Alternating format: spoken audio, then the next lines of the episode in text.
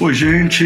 Uh, é muito bom estar novamente com todos vocês nesse nosso espaço Chakra Talk, espaço destinado a, a elucidarmos dúvidas e percebermos a aplicabilidade de valores e princípios que normalmente são expostos nas séries de mensagens da nossa comunidade Chakra Primavera. É bom ver algumas pessoas acompanhando a gravação é, em tempo real. Eu queria convidar você uh, que está acompanhando em tempo real a aproveitar, entrar lá no chat uh, do YouTube uh, e colocar a sua pergunta, sua dúvida, aproveitar esse momento para entrar no bate-papo com a gente. Falando em bate-papo, eu convidei para participar desse momento hoje uh, o pastor Silas e o pastor Tiago, ambos parte da nossa equipe pastoral na Chácara Primavera. Muito bom ter você por aqui, Silas. Muito bom ter você com a gente, Tiago. Boa tarde, Ricardo. É muito legal participar desse bate-papo e conversarmos sobre assuntos tão importantes que surgiram aí das reflexões de domingo. Muito bom participar. Ricardo, também muito bom estar com vocês, especialmente falando de uma série de mensagens que tem impactado a vida de tanta gente, inclusive a minha.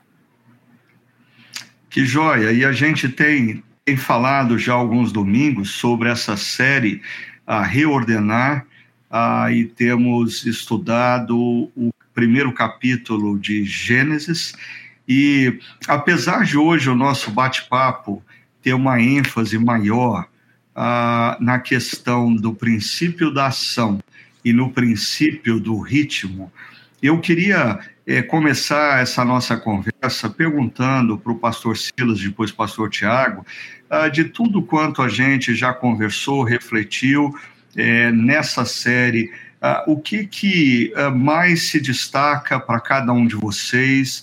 Algum ponto a ser considerado ou reconsiderado uh, que vocês que gostariam de colocar aqui para o pessoal que está nos acompanhando?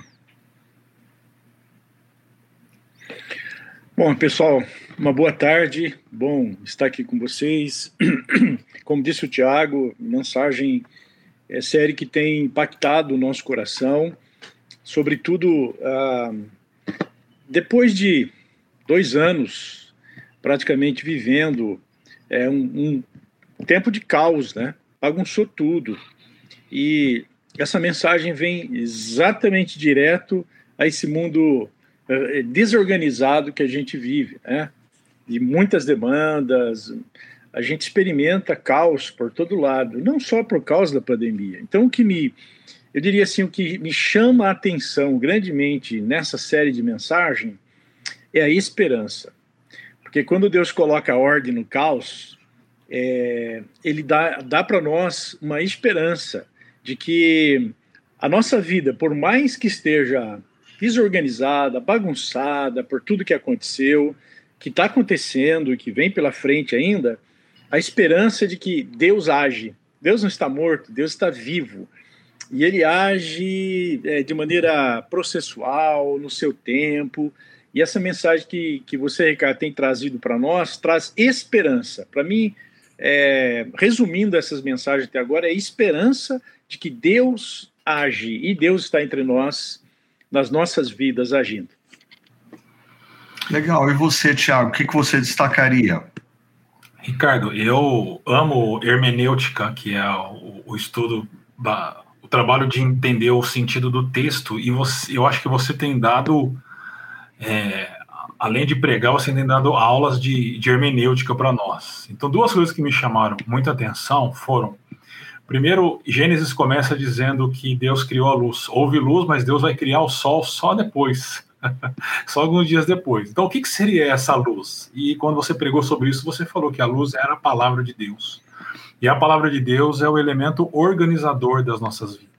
E num momento como a gente está vivendo, no início do ano, nesse momento da pandemia, isso trouxe muito sentido para mim, e fez muito sentido porque realmente a palavra de Deus é aquela que, à medida que a gente se alimenta dela, a, a, a luz entra nos nossos corações e mentes e nos ajuda a organizar. E relacionado a isso, você também fez uma, uma conexão entre as dez palavras, que a gente chama de dez mandamentos, mas o texto realmente não chama de mandamento, chama de palavra, com as dez atitudes de Deus. De Deus disse em, Apocal em Apocalipse, em Gênesis capítulo 1, desculpa.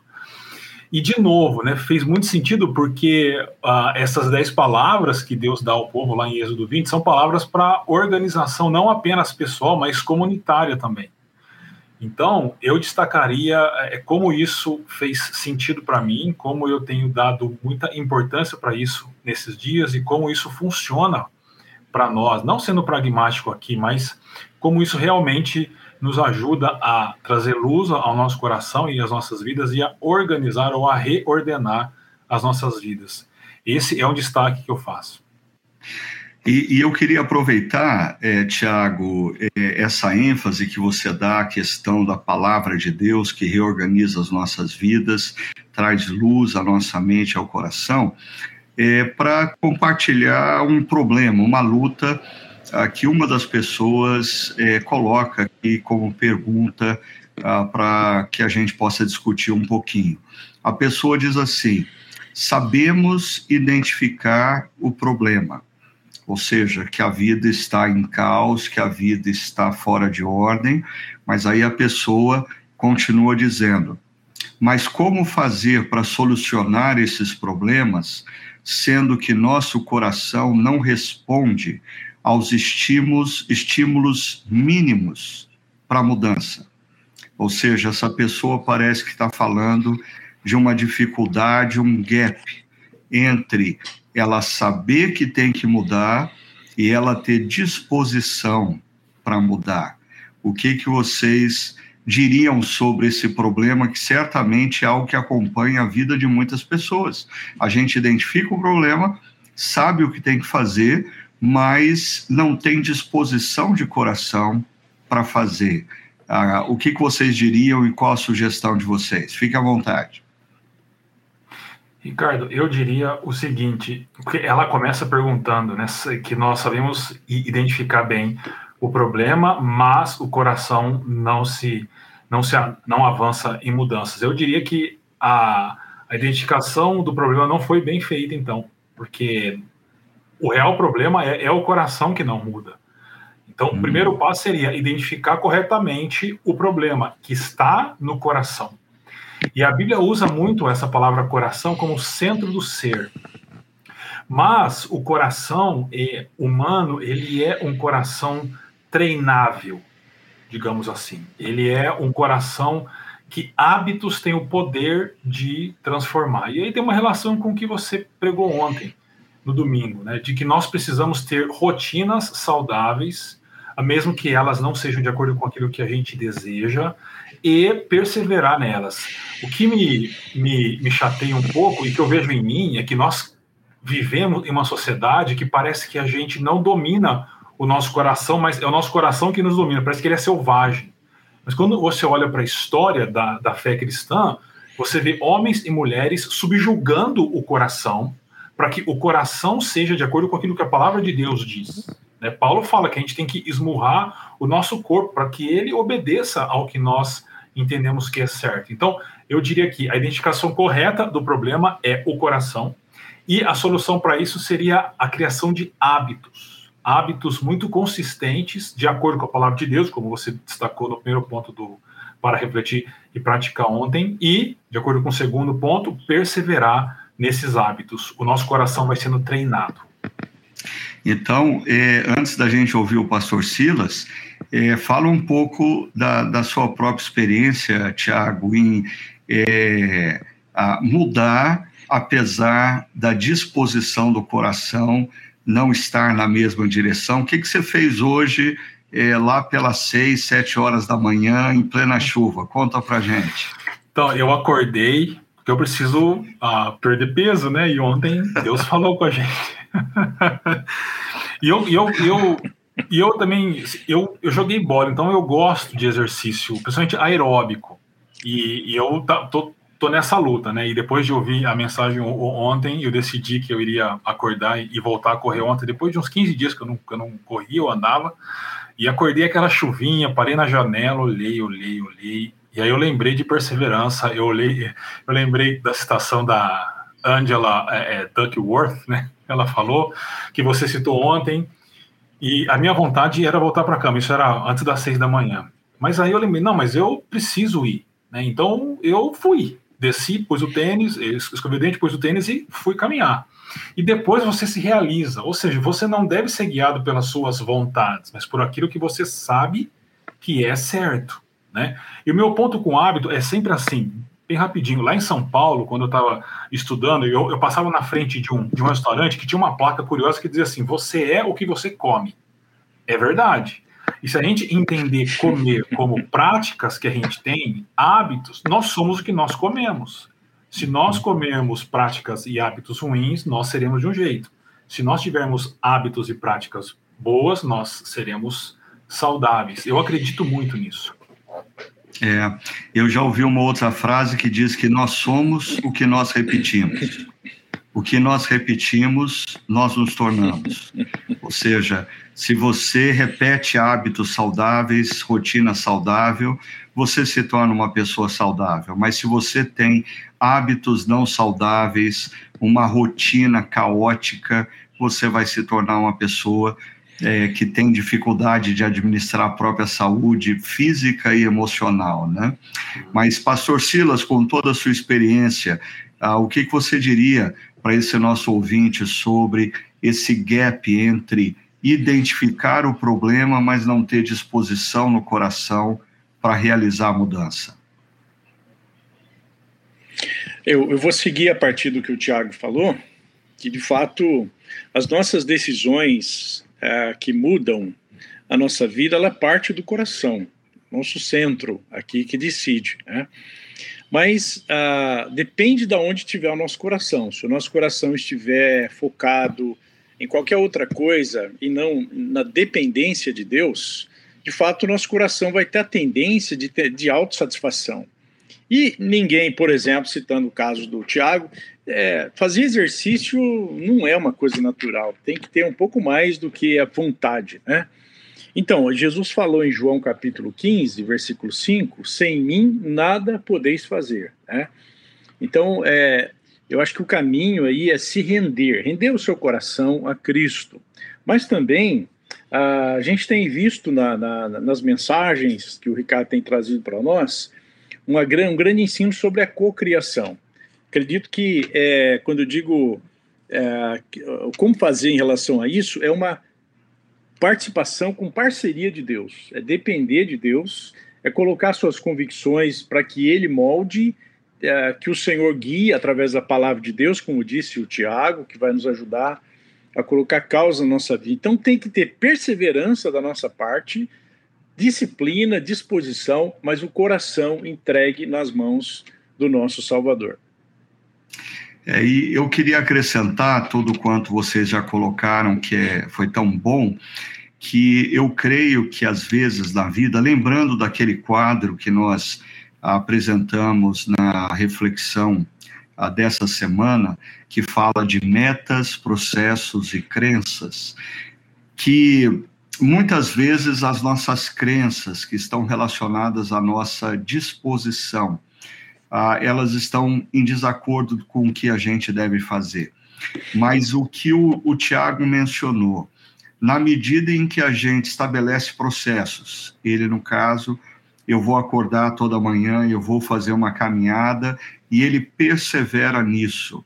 Ah, e na medida que esse processo gera resultados, por exemplo, a sensação de prazer, ah, isso vai mudando a nossa disposição. Então, às vezes, o caminho para a mudança não é disposição, estabelecimento de processos e alcançar os resultados, mas o caminho para a transformação é estabelecer processos, perseverar, alcançar resultados, e isso muda a nossa disposição. Quantas vezes. Ah, eu, eu citei ontem a história do Ben Carson, aquele neurocirurgião, e uhum. na biografia dele tem uma história interessante que quando ele era criança, ele começou a ser submetido pela mãe à disciplina de ler dois livros por semana.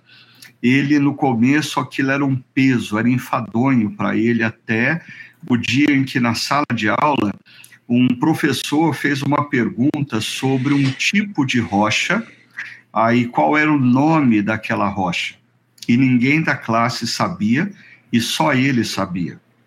E quando ele respondeu, o professor é, o honrou diante da classe. E, e ele conta como esse resultado do processo que a mãe estabeleceu fez com que ele ganhasse nova disposição para a leitura. Ele começou a perceber, a, a, ou ele começou a usufruir dos frutos dos processos. Ah, isso é verdade tanto no exercício físico como no emagrecimento. Quantas vezes eu vejo que pessoas que conseguem emagrecer, como elas se tornam mais dispostas, mais felizes. E é interessante que a disciplina na área física afeta, inclusive, a disciplina em outras dimensões da vida da pessoa. Elas se tornam mais produtivas, elas se tornam mais confiantes, ou seja, uh, o, o caminho nem sempre é disposição, estabelecimento de processos e resultados. Às vezes o caminho é estabelecer processo, perseverar, uh, obter alguns resultados que começam a mudar a nossa disposição. Né? Agora, uma outra pessoa que nos escreve aqui e que eu percebo que tem uma luta genuína e que talvez seja a luta de muitos também que estão participando nesse momento. A pessoa é, diz assim: deixa eu achar aqui. É, uh, após reconhecer o caos e a escuridão, é, busquei o socorro de Deus. E parece que Deus ficou em silêncio. Vocês já ouviram ah, alguma experiência desse tipo? O que, que vocês eh, poderiam falar? Eu acho que foi a Paula que colocou essa pergunta algumas semanas atrás. Após reconhecer o caos e a escuridão, buscar o socorro de Deus, parece que Deus ficou em silêncio. Ah, o que, que vocês teriam a dizer uh, para Paulo e outros que enfrentam momentos como esse? Eu diria, Ricardo, que o silêncio já é uma resposta de Deus, e eu passei por uma experiência uh, pessoal quando um querido amigo perdeu um filho de uma maneira muito trágica, muito, muito trágica. Isso me, me afetou profundamente. E eu questionei muito Deus, muito mesmo. Fiquei até de mal de Deus, eu brinco na época, né? Um pastor de mal de Deus é um caos, mas foi isso que aconteceu. E Deus ficou em silêncio durante alguns meses para mim. Até eu perceber que o, o, silêncio de Deus foi, foi uma atitude de ele colocar um espelho na minha frente e ver a minha reação diante daquilo que tinha acontecido. Então, desse, desse modo, eu entendi que o silêncio de Deus era uma resposta para que eu para que eu tivesse que lidar com questões do meu coração que afloraram naquele momento e que precisavam ser tratados aqui, né? Então eu é, tinha outras coisas para falar, mas eu prefiro pontuar isso. Acho que o silêncio de Deus já é uma resposta para nós. Legal, eu concordo com você, Tiago. Ah, legal. É, eu concordo com o Tiago, que é uma resposta de Deus, mas eu quero, assim, é, mostrar o outro lado a gente vive muito barulho dentro de nós e a gente anseia por respostas imediatas. A gente fala e a gente quer já ser ouvido em tudo isso. A gente foi criado nessa cultura imediatista. Né? Agora, para Deus, um ano e mil anos é a mesma coisa. Né? Deus está fora do, do time, do nosso tempo. Né?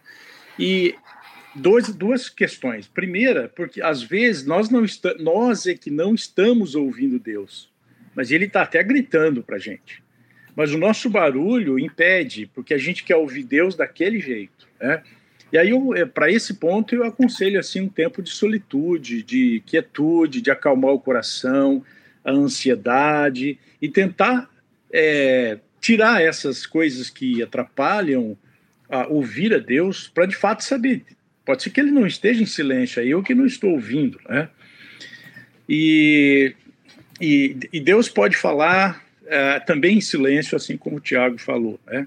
Mas aí demanda da gente esperar o tempo certo e tentar ler, entender o que ele está falando através daquele silêncio. É, é interessante que a resposta que o pastor Silas deu a, a, a, esse problema que a Paula coloca, de buscar a Deus e ter a sensação de que ele uh, está em silêncio, e o pastor Silas trabalha com a possibilidade de Deus estar falando, mas é, a Paulo estar ouvindo é, ou buscando a, a ouvir a resposta em lugares errados. Isso me lembra a experiência de Elias, né? Ah, quando vem o vento forte, ah, vem várias manifestações e Deus, a voz de Deus vem num sussurro que demanda silêncio no coração. Mas eu queria acrescentar um ponto aqui, porque essa questão que a Paula coloca, ah, eu acho que todo cristão enfrenta momentos na vida em que a gente busca a presença de Deus, a gente busca o socorro de Deus, e a sensação é de que ele está em silêncio. Ah, isso me faz lembrar, Paula, de uh, um livro uh, escrito por São João da Cruz, uh, que se chama Noite Escura da Alma.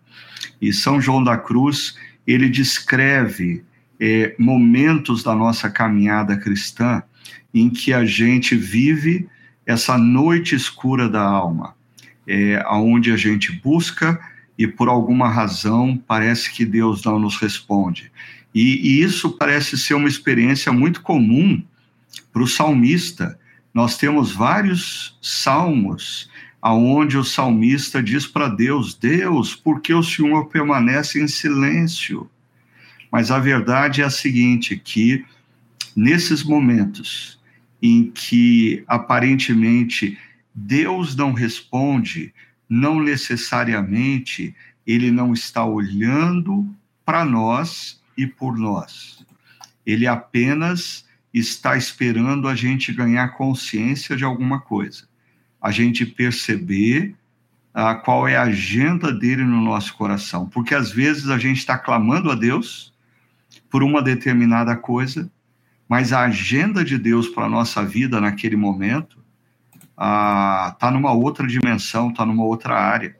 Então, o silêncio de Deus, concordando aí com o pastor Tiago, já é uma resposta de Deus. Concordando com o pastor Silas, ah, o silêncio de Deus nos leva a aquietar nossa alma e a, a, a buscar maior solitude para perceber o mover de Deus. E São João da Cruz, na noite escura da alma, vai dizer que essa é uma experiência que muitos cristãos vivem e que esse é um momento em que Deus está trabalhando ou quer trabalhar numa dimensão mais profunda do nosso ser. Agora, a gente tem várias pessoas aqui é, participando no nosso uh, chat, é, a Magda está por aqui, o Guilherme, a Paula, não sei se é a mesma Paula que fez a pergunta, Sumara, é, Julimar, a Pamela, é, a Rosângela, a Juliana, a Priscila, é, entre Meire, Meire Dutra, faz tempo que eu não vejo a Meire. Muito bom saber que você está aí com a gente, viu, Meire? a Rosângela, Miriam Fontes, o Fábio, a Ellen, a, que ontem, inclusive, participou da nossa reflexão a, com um grande insight sobre cubo mágico, né? E a Cláudia Sanches. Muito obrigado, gente, por vocês estarem aí e fiquem à vontade para colocar seus pensamentos, as suas perguntas. Eu queria pegar aqui algo que a Magda Veiga da Silva nos colocou. Ela diz: creio que a cultura de que no fim tudo acaba dando certo, de deixar tudo para o segundo tempo, nos afeta. Ah, eu acho que o que a Magda está falando é um pouco também do que nós vimos há duas semanas atrás acerca da procrastinação. Que o nosso Deus é um Deus que age, que intervém, e nós, seres humanos, tendemos à procrastinação. Né? E ela complementa: temos que trabalhar a perseverança e a disciplina que se contrapõe a essa cultura da procrastinação. O procrastinação é por minha conta. É, o que, que vocês acham, Pastor Tiago e Pastor Silas?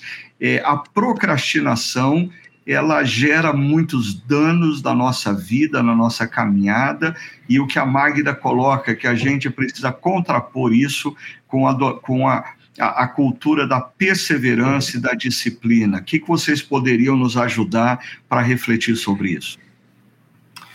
É, eu, eu entendo, Ricardo, que nós vivemos em uma cultura muito confortável, principalmente a cultura ocidental. Ela é muito confortável. Cada vez mais. Então, quando eu ouço histórias da minha mãe, e quando pequena, pequena mesmo, abaixo de 10 anos, ela trabalhava colhendo algodão. A vida era, era diferente. E se você for voltando os anos, ainda é mais diferente ainda. O Ocidente traz para nós muito conforto e muita facilidade em tudo né? Desde trocar o canal da TV, que eu, quando era criança, tinha que levantar para trocar, até hoje que você troca de maneira rápida, então você vai chegando em casa, você liga o ar-condicionado pelo celular, e isso vai nos disciplinando e nos discipulando também.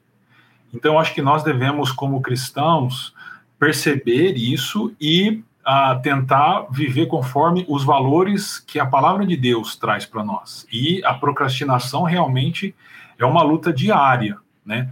Mas no fundo, no fundo, quando eu me vejo procrastinando, eu fico com vergonha, porque nós estamos indo na contramão daquilo que nós aprendemos na palavra de Deus. Então, eu concordo com a Magna, com a Magda, a essa cultura nós precisamos nos opor a ela com práticas espirituais, entre elas principalmente a perseverança. E só pontuando aqui para vocês, quando a gente fala da dificuldade de nós brasileiros lidarmos com a disciplina pessoal, eu, eu já ouvi ou li, eu não me lembro exatamente a fonte, mas uma teoria muito interessante uh, de como eh, a vida no hemisfério norte ela se organiza de uma outra forma, aí por que pessoas do hemisfério norte uh, são mais confortáveis com disciplina do que pessoas do hemisfério sul. Né? Uh, no hemisfério norte existe o inverno rigoroso. Então, é, antes de nós termos a eletricidade, aquecimento elétrico e tudo isso, as pessoas precisavam trabalhar intensamente durante o período de verão, de primavera e outono, porque no inverno elas não tinham como ah, cortar lenha, elas não tinham como repor a, a lenha ah, para o fogo, e isso o inverno gera uma necessidade de disciplina, o que nós do hemisfério sul não temos. E aí eu vejo na fala da Magda essa coisa que a gente sempre acha que vai dar certo, a gente deixa para o final do segundo tempo, e, e é verdade, essa, e talvez um pouco dessa cultura da procrastinação de nós brasileiros, latino-americanos ou pessoas que vivem no hemisfério sul, ah, é justamente decorrente do fato de que nós não temos desafios concretos como um inverno rigoroso. E aí a gente sempre vai empurrando com a barriga, sempre vai deixando para um pouquinho mais tarde, isso vai complicando a nossa vida pessoal, a nossa saúde física e emocional, uh, os nossos resultados no trabalho e assim por diante. Pastor Silas, diga aí para gente, dá um toque de sabedoria sobre esse desafio de vencer a procrastinação. Ah, legal essa essa ideia que, você ouviu de do hemisfério norte, hemisfério sul. E mas assim, para nós, para nós talvez seja isso é um problema do ser humano. Mas para nós aqui, talvez seja essa uma explicação legal aqui no hemisfério sul. Mas ah, quero tanger aqui um, um, uma uma questão que vai dentro da nossa alma, né? né, nesse mundo ocidental que a gente vive, isso é muito mais enfático, que é a busca pelo prazer. Né? Eu, assim, a procrastinação é um problema que eu luto, e aí eu observo que aquilo que eu gosto, eu faço logo. Né? Aquilo que eu não gosto, que é ruim, que é chato, eu jogo para o segundo tempo. Né? Então eu, eu procuro lutar, porque eu sei que a minha tendência é essa. Eu não, de, não posso deixar isso dominar a minha vida. Né? Mas isso é por quê? Porque nós uh, deixamos para depois aquilo que a gente não gosta, né? aquilo que a gente acha que não gosta. E a gente tem que criar sistemas é, e ritmos aí para gostar das coisas que a gente tem que fazer e encontrar prazer naquilo que a gente tem que fazer.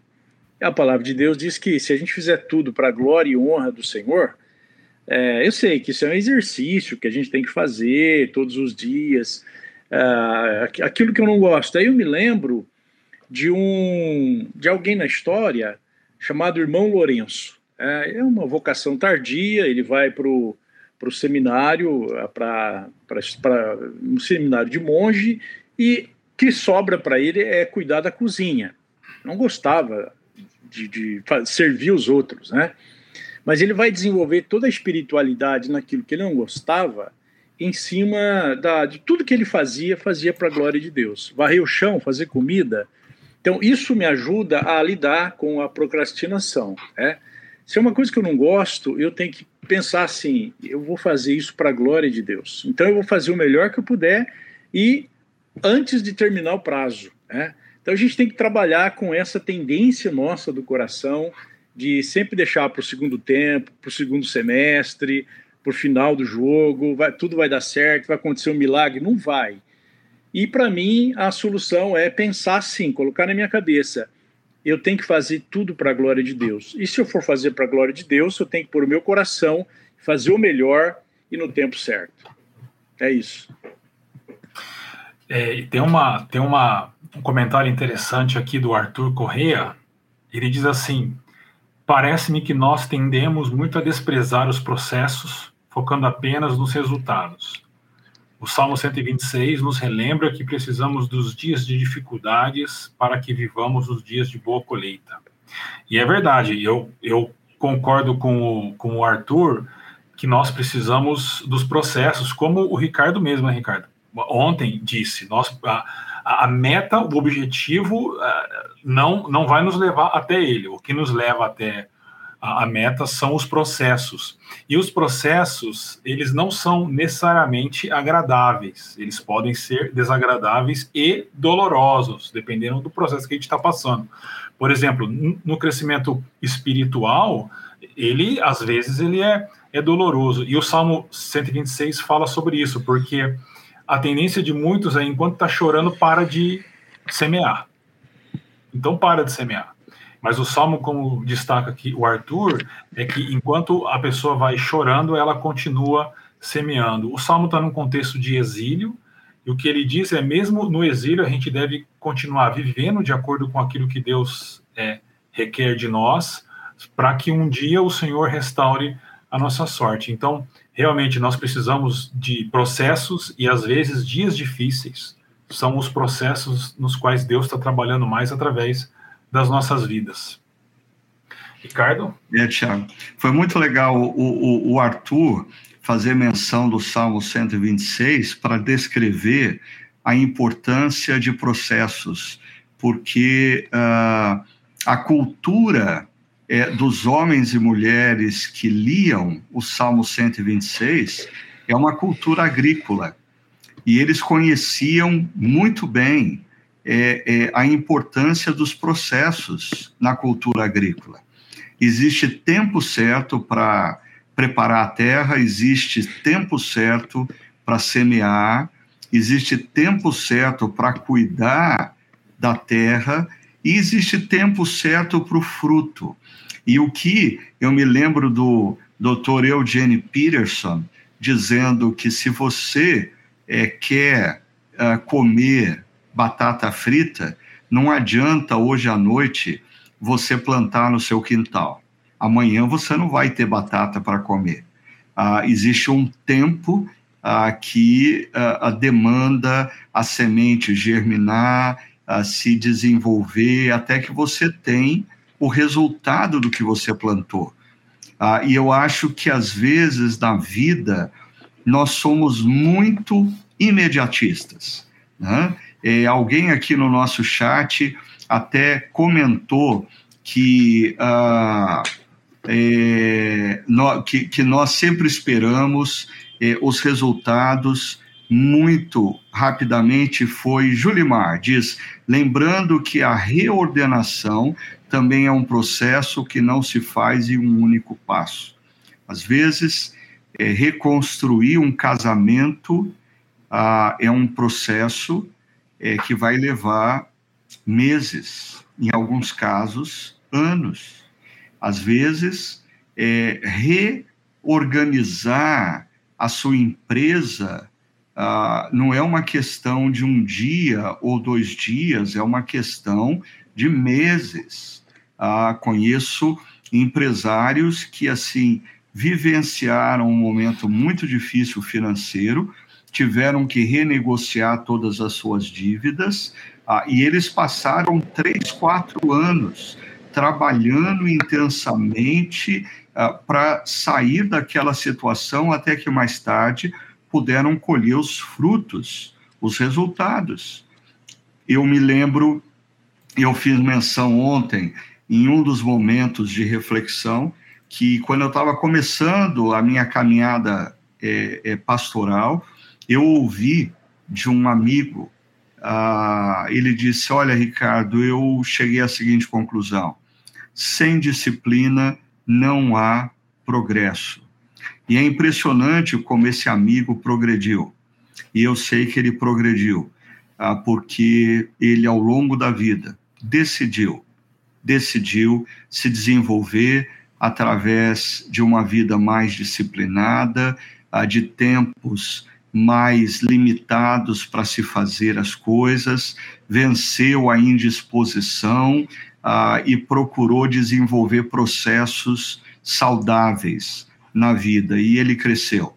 Ah, eu hoje eu olho e digo é verdade.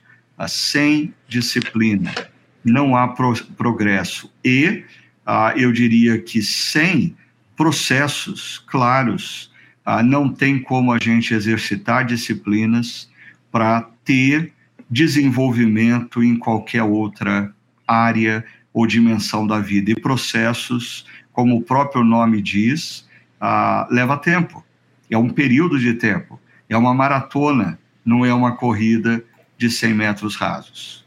Pastor Silas, eu acho que você ia falar alguma coisa, por favor. Bom, não, não, não, não, estava pensando em falar nada não, mas dentro disso que você traz aí, é, é muito importante a gente talvez rever assistir, retomar essa série desde a primeira até agora e pensar na nossa vida, né? Como que uh, a gente está lidando com esse bem valioso que Deus nos deu. E a gente só tem uma oportunidade, uh, só tem uma vida, né? E reorganizar a nossa vida do ponto de vista da palavra de Deus e como, como Ele, co-criador, né? a gente uh, persevera é, e a agricultura me traz, você estava falando da, do Salmo 126, da agricultura, me traz isso muito à memória. Né? Deus é que faz a semente germinar, mas se o agricultor não plantar na época certa, se ele não souber ler a, a época certa de plantar o milho, plantar o arroz, plantar o feijão, e não souber plantar e adubar e cuidar e colher na, na época certa, ele não vai ter resultado. Né? Então, em parceria com Deus, a gente pode reorganizar a nossa vida com esse foco de experimentar um processo de transformação e colheita daquele esforço. Ah, de fato, todo o esforço de disciplina traz uma recompensa, traz uma recompensa que mobiliza a gente a ir para o próximo passo. Mas se a gente desiste, não persevera, isso desanima e interrompe esse processo. Então, a perseverança, juntamente com a parceria com Deus, tendo um alvo que é a glória dele, buscando é, constantemente, é, não desistir de cada passo, de cada processo, olhando lá na frente, a gente vai conseguir ter ótimos resultados na nossa vida nesse ano. E interessante que a, a Paula a Maioli Fernandes, ela está dizendo aqui de um livro que ela está lendo, a Picos e Vales, onde fala muito sobre os períodos dos vales, né? E isso uh, me fez lembrar de, da história de Davi.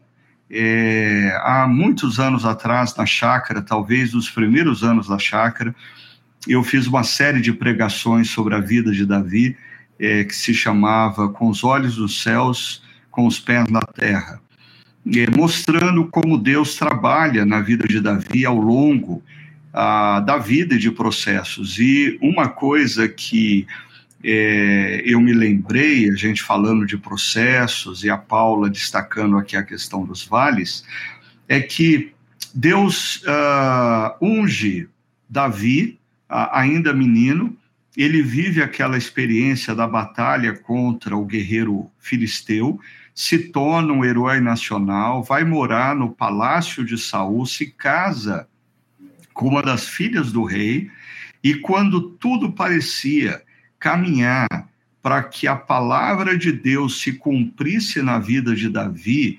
ah, logo de imediato, é, Saul tenta matar Davi, Davi tem que ir para o deserto e Davi vai viver oito anos no deserto.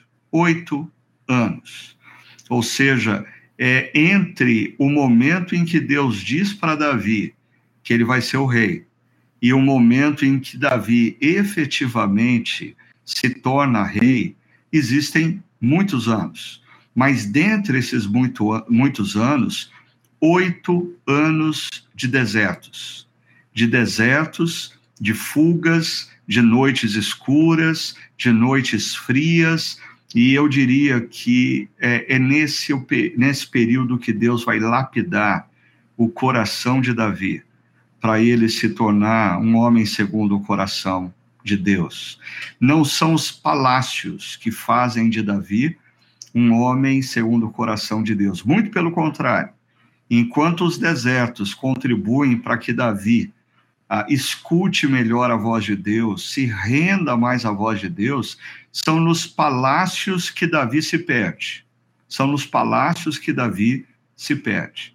E uma outra história que também é, nos, ah, ah, nos lembra de como Deus trabalha através de processos e vales nas nossas vidas é a própria vida de José um personagem do livro de Gênesis, né? do momento em que Deus dá o sonho a José e ele compartilha com seus irmãos, gerando toda a indignação, até o momento em que José se torna vice-governador do Egito e, e passa a, a, a cumprir o propósito da vida dele, existem anos, mas ao longo desses anos existe uma prisão, um período, período de dor, existe a rejeição dos irmãos, são processos. Deus está trabalhando nas nossas vidas através de processos e pegando aqui a fala da Paula, principalmente nos vales. É tempo da gente confiar no amor, no caráter de Deus que diz que mesmo quando nós passamos pelo vale da sombra da morte, ele não nos abandona. E aí é momento da gente perseverar. Alguma outra história que vocês se lembram que, ah, que, que traz para o nosso coração essa, essa ideia tão presente na Bíblia de que Deus trabalha na vida de homens e mulheres através de processos que muitas vezes levam anos. Ah, Ricardo. Diga, Silas. Ah, desculpa, eu já. é, eu lembro, você falando assim de cara, eu lembro de Abraão. Né? Abraão tem um processo enorme até a concretizar o, o, alvo de todo, toda a promessa de Deus na vida dele. Tem o processo onde ele é levado a, a deixar a sua família, sair da, tua da sua terra e ir em direção ao que Deus falou. O processo em que Deus vai uh, trabalhando na vida dele, tem que separar do sobrinho Ló, processo, todo o processo, uh, nascimento do filho depois de tantos anos, já um desafio de fé, e até o cumprimento da sua da, da promessa de Deus para ele. Então, acho que é isso que você falou, é puramente verdade, né? Você vê esses sistemas na Bíblia, né? Um, um, pão para se tornar um pão quentinho ali, para você passar manteiga e comer, ele tem um processo enorme de o trigo, a plantação do trigo, colher o trigo, amassar o trigo, moer o trigo, virar farinha, tudo na vida parece que é um padrão isso. A gente passa por processos às vezes doloridos. E eu penso na história de Abraão, como foi dolorido cada processo que ele passou até chegar onde Deus quis que ele chegasse, naquela grande última prova. E alguém escreveu aí no chat dizendo que o, quando o professor dá a prova, o professor fica em silêncio. E eu vejo quando Abraão caminhava com Isaac até o Monte Moriá para obedecer o que Deus havia falado, né, sacrificar seu filho lá, ali havia um silêncio, um silêncio profundo, mas Abraão estava em paz, porque o, todos os processos que ele passou o levaram até aquele momento de profunda confiança no Deus da vida. Eu vou, eu vou apimentar um pouco essa conversa, é, é, acrescentando para o Tiago eu tinha perguntado se vocês se lembravam de outras histórias que falam como Deus trabalha ao longo de anos em processos na vida uh, de cada um de nós, mas o ponto que eu queria é, colocar para o Tiago é a, a, gente vive numa cultura que é avessa processo, porque é, quando eu quero dinheiro, eu vou no caixa eletrônico. Né? Ah, quando eu quero é, comida, aí eu peço no iFood. Ah, e são coisas quase que instantâneas. Como você disse, a gente não tem mais nem processo para levantar do sofá e mudar de canal. A gente só mexe o botão. Isso vai tornando é, todos nós, e principalmente a geração mais jovem, é avessa a processos. Nós somos uh, nós estamos inseridos numa, numa cultura do instantâneo. E isso talvez nos roube essa dimensão do que Deus faz na história e de que Deus não tem pressa. Uh, como que você vê isso, Tiago? Fique à vontade. Então, quando você estava comentando ontem, ah, enquanto você pregava, se, se os humanos é, fossem criar o mundo, eu, eu cresci lendo gibi. E uma história que eu li do Chico Bento, que nunca me saiu da cabeça, foi uma história que ele fica bravo com Deus, que ele está na cidade, ele foi visitar o primo dele, e ele fica bravo com Deus, dizendo: ah, como é que você permitiu tudo isso? Aí Deus aparece na história, apaga tudo, deixa só o Chico Bento lá e dá o poder dele criar o mundo que ele quisesse. E ele cria o mundo lá do jeito dele, e, e não fica muito diferente daquilo que era, né? E aí, quando você falava como é que seria os humanos criando, eu fiquei imaginando assim: eles iam se atrapalhar e eles iam criar os animais antes de criar os lugares. Aí você teria girafa flutuando no espaço, você teria jacaré é, andando pelo espaço também. E eu pensei que seria pior se fossem cristãos presbiterianos, porque eles iam criar comissões para criar o mar, comissões para criar a terra, e nada estaria pronto até hoje. Né? Mas é muito interessante porque você fez um destaque algumas vezes lá, dizendo que Deus poderia ter criado tudo em um minuto, e até em menos. Né? Em um piscar de olhos, Deus poderia ter criado todas as coisas, mas Deus usa de processos para criar. E processos que, dependendo da interpretação, nossa, leva bilhões de anos, levou bilhões de anos. E quando você olha para Jesus, que você perguntou né, para o Silas, é, você lembra de alguém? Na hora eu lembrei de Pedro, que passou por um processo com, com o próprio Jesus. Jesus dizendo: Ó, oh, você vai me negar, cara. Aí nega, e depois ele tem um encontro com Pedro, tem um churrasco lá com Pedro, ele conversa com Pedro. E quando você lê as, as cartas de Pedro, você percebe um outro Pedro. Ele é um outro homem, ele é um pastor com coração pastoral, né?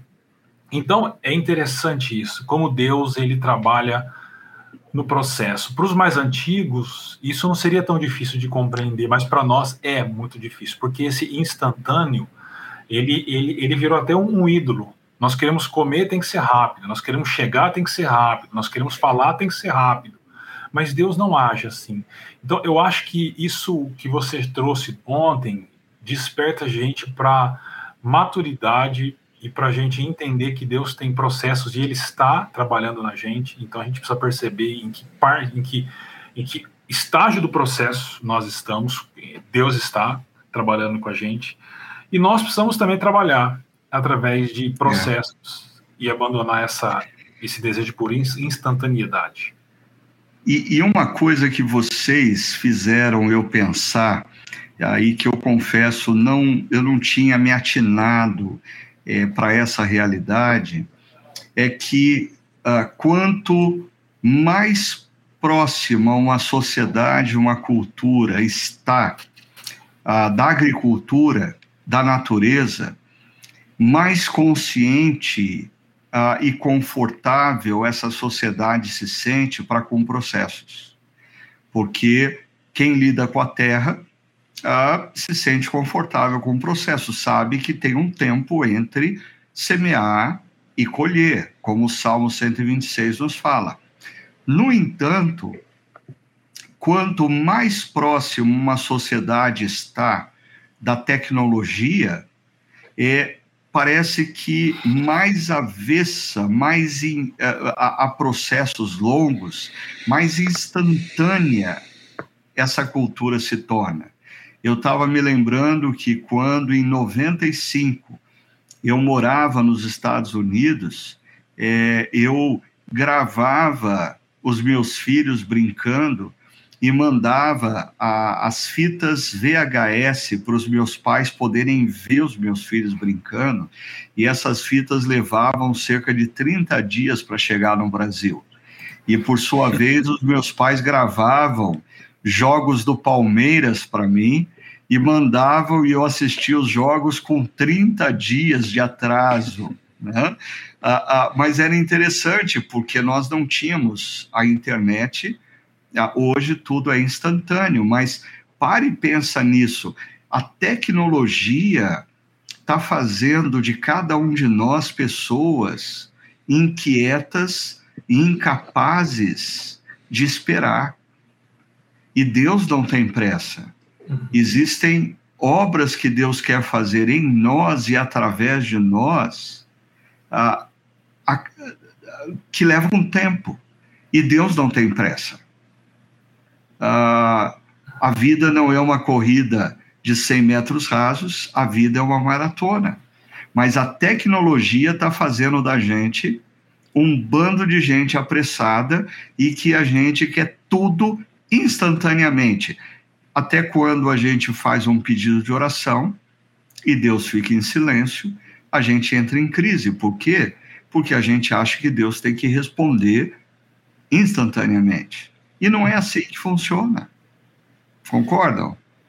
É, Ricardo, antes do Silas falar rapidinho, quem tem fila, quem tem claro, filho pequeno, no meu caso, eu tenho 40 anos, tenho um filho de 11, 9, é muito nítido isso, porque eu ainda cresci numa geração que se você queria assistir um desenho, você tinha que assistir na hora do desenho e no dia, senão só na semana que vem.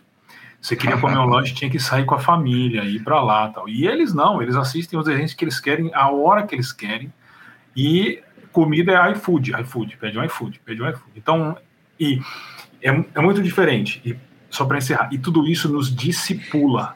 As tecnologias são discipuladoras. Se a gente não tiver essa consciência, a gente se perde. É, é eu, o Ricardo falando aí da experiência com os filhos, né, lembrei de quando meu pai com o fusquinha azul dele, os filhos, a gente ia visitar os nossos parentes lá de Tapetininga, Aitu. Né? E nem bem saía da cidade, a minha irmã falava: Tá chegando, pai?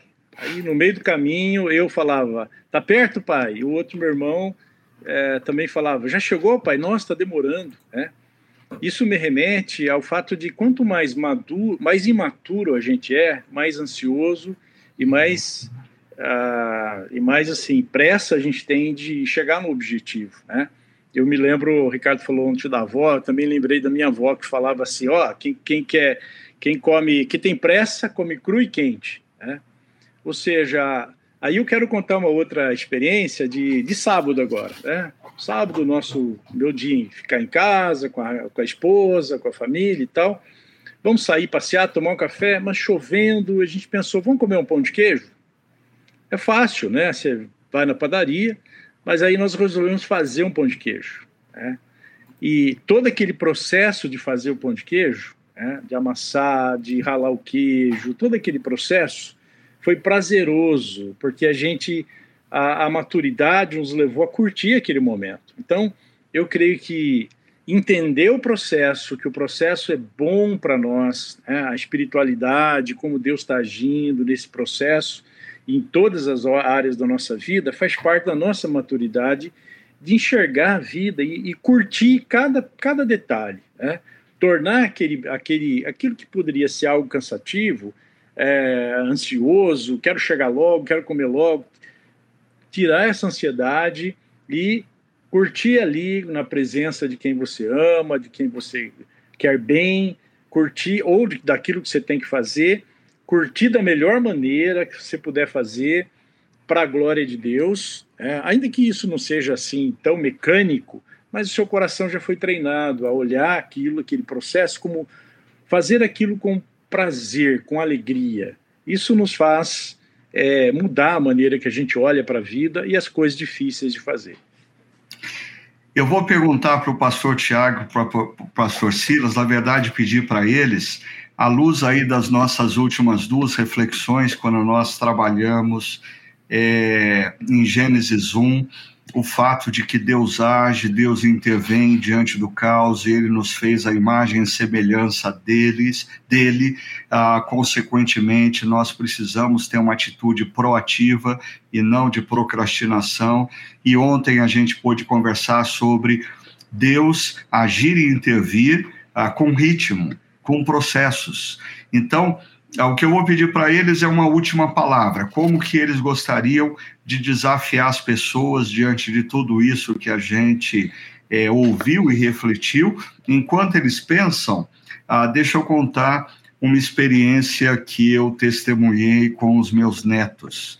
Ah, os meus netos, quando chegam em casa, a gente sempre está pronto é, para recebê-los e ah, com doces, com chocolates, com balas, ah, e eles gostam, eles se sentem muito amados é, é, por isso.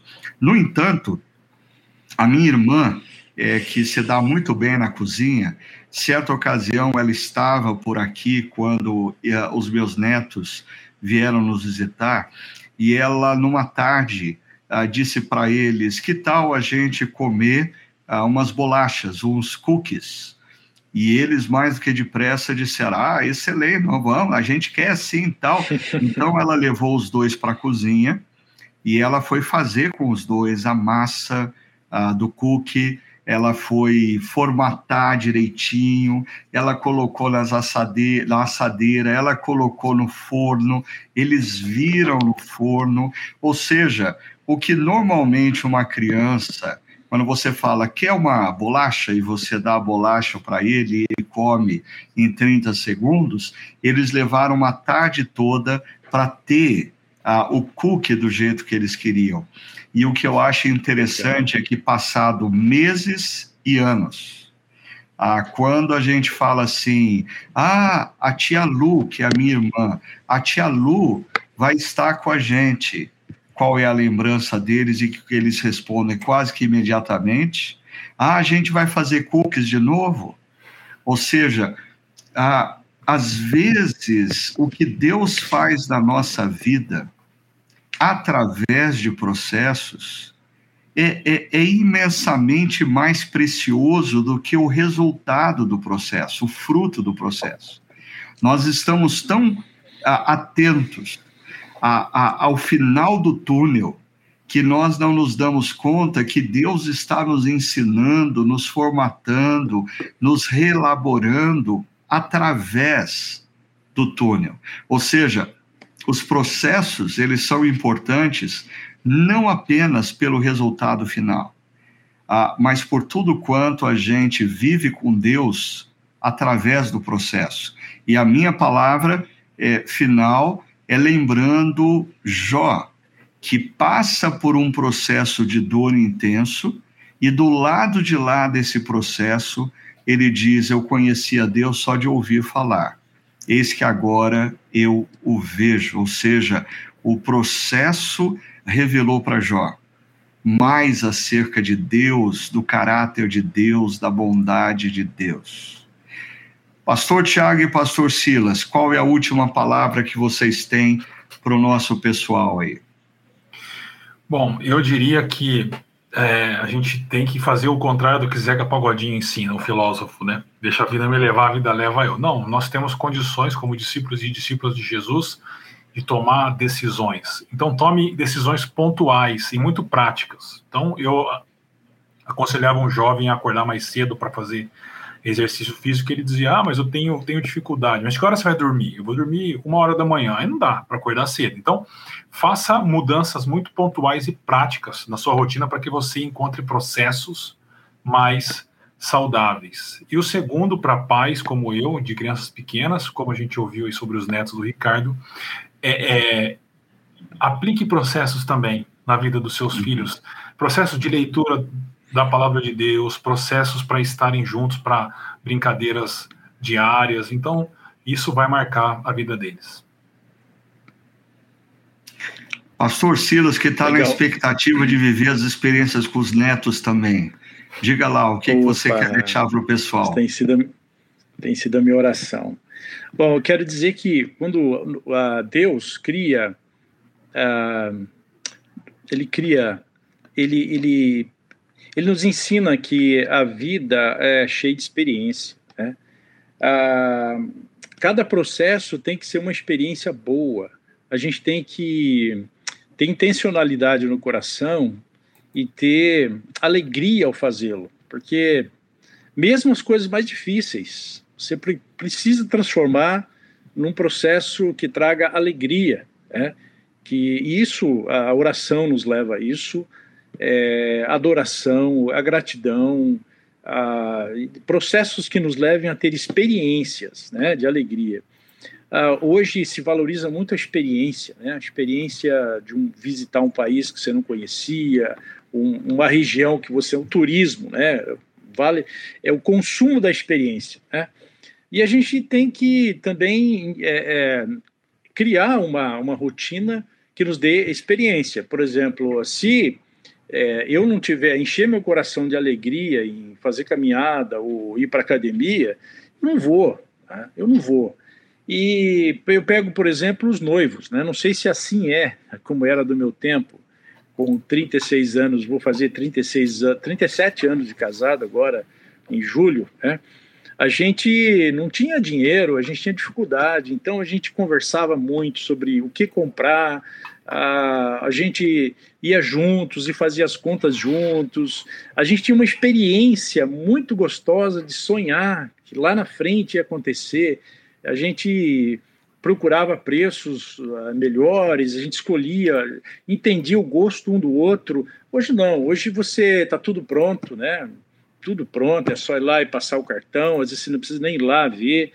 Então, valorize e encha de alegria a experiência de fazer coisas juntos. Né? E uma das coisas que eu tenho falado para casais que agora, no tempo da pandemia, ficaram muito tempo juntos, né?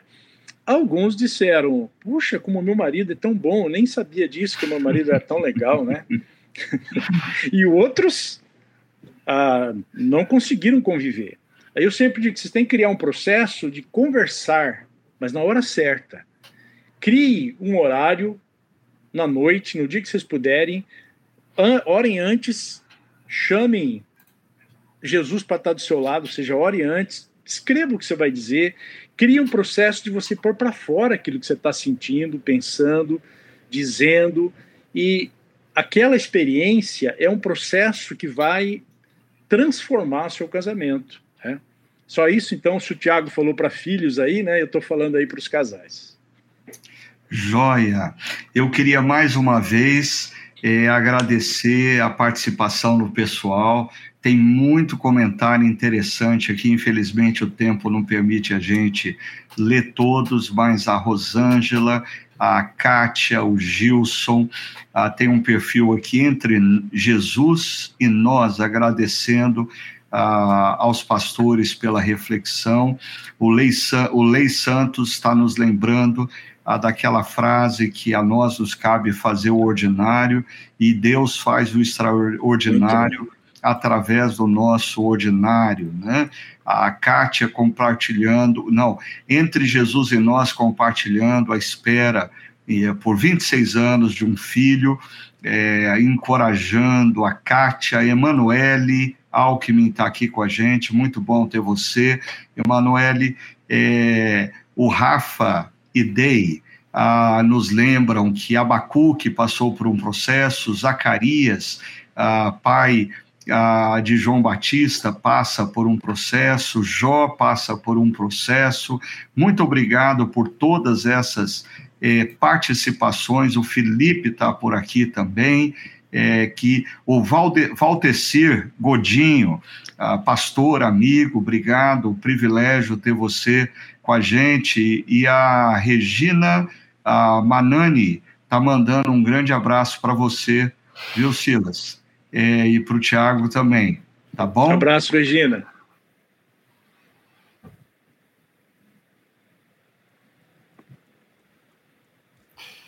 Acho que o Ricardo travou. Travou.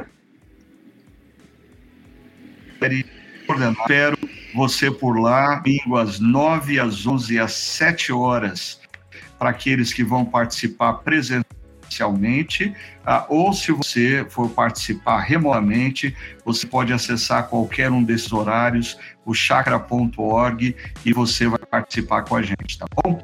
Deus abençoe grande vida de vocês e perseverem, sigam em frente, lembrando aí do Salmo 126 que nos foi lembrado pelo Arthur também, tá bom? Um abração.